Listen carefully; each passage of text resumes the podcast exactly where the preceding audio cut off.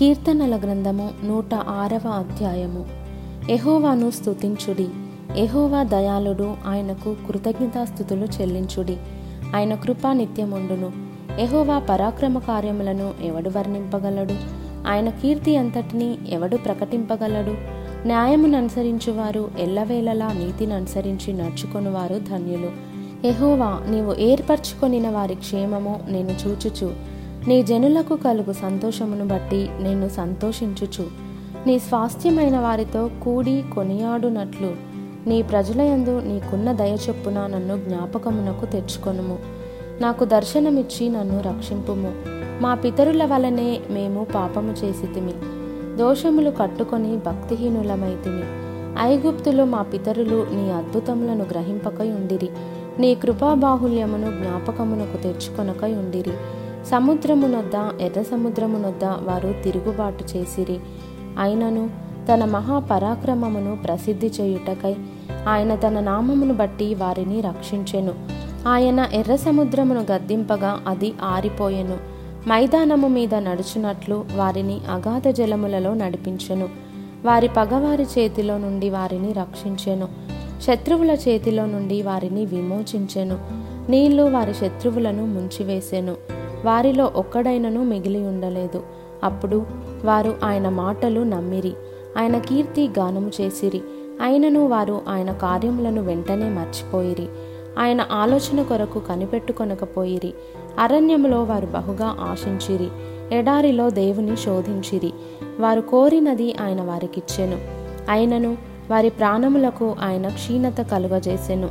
వారు తమ దండుపాలెములో మోషేయందును యెహోవాకు ప్రతిష్ఠితుడైన అహరోను నందును అసూయపడిరి.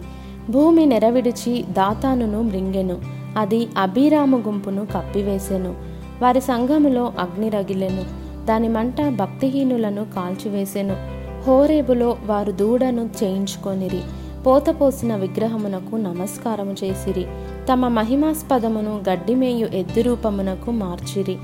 ఐగుప్తులో గొప్ప కార్యములను, హాము దేశములో ఆశ్చర్య కార్యములను, ఎర్ర సముద్రమునొద్ద భయము పుట్టించు క్రియలను చేసిన తమ రక్షకుడైన దేవుని మరచిపోయిరి. అప్పుడు ఆయన, నేను వారిని నశింపజేసేదనెను. అయితే ఆయన వారిని నశింపజేయకుండునట్లు ఆయన కోపము చల్లార్చుటకై ఆయన ఏర్పరచుకొనిన మోషే ఆయన సన్నిధిని నిలిచి అడ్డుపడెను. వారు రమ్యమైన దేశమును నిరాకరించిరి, ఆయన మాట నమ్మకపోయిరి. యెహోవా మాట ఆలకింపక వారు తమ గుడారములో సనుగుకొనిరి. అప్పుడు అరణ్యములో వారిని కూల చేయుటకును, అన్యజనులలో వారి సంతానమును కూల్చుటకును, దేశములో వారిని చెదరగొట్టుటకును ఆయన వారి మీద చెయ్యి ఎత్తెను.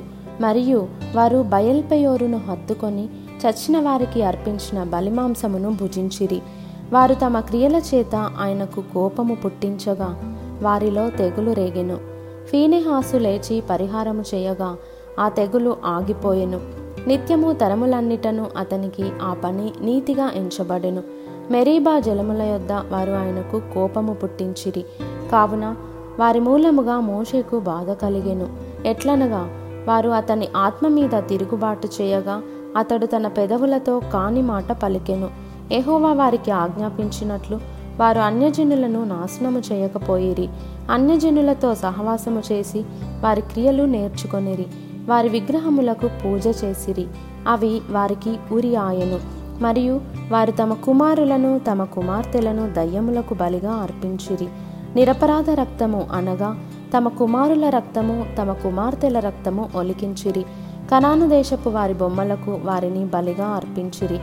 ఆ రక్తము వలన దేశము అపవిత్రమాయను. తమ క్రియల వలన వారు అపవిత్రులైరి, తమ నడవడిలో వ్యభిచరించిన వారైరి. కావున యెహోవా కోపము ఆయన ప్రజల మీద రగులుకొనెను, ఆయన తన స్వాస్థ్యమందు అసహ్యపడెను.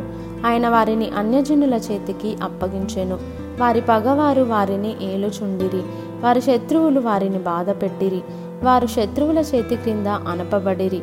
అనేక పర్యాయములు ఆయన వారిని విడిపించెను, అయినను వారు తమ ఆలోచనను అనుసరించి తిరుగుబాటు చేయుచు వచ్చిరి. తమ దోషము చేత హీనదశ నొందిరి, ఆయనను వారి రోదనము తనకు వినబడగా వారికి కలిగిన శ్రమను ఆయన చూచెను. వారిని తలంచుకొని ఆయన తన నిబంధనను జ్ఞాపకం చేసుకొనెను, తన కృపాబాహుల్యమును బట్టి వారిని కరుణించెను. వారిని చెరగొనిపోయిన వారికందరికీ వారి ఎడల కనికరము పుట్టించెను. యెహోవా మా దేవా, మమ్మను రక్షింపుము. మేము నీ పరిశుద్ధ నామమునకు కృతజ్ఞతాస్తుతులు చెల్లించునట్లును, నిన్ను స్తుతించుచు మేము అతిశయించునట్లును అన్యజనులలో నుండి మమ్మను పోగు చేయుము. ఇశ్రాయేలీల దేవుడైన యెహోవా యుగములన్నిటను స్తుతి నందునుగాక. ప్రజలందరూ ఆమెన్ అందురుగాక. యెహోవాను స్తుతించుడి.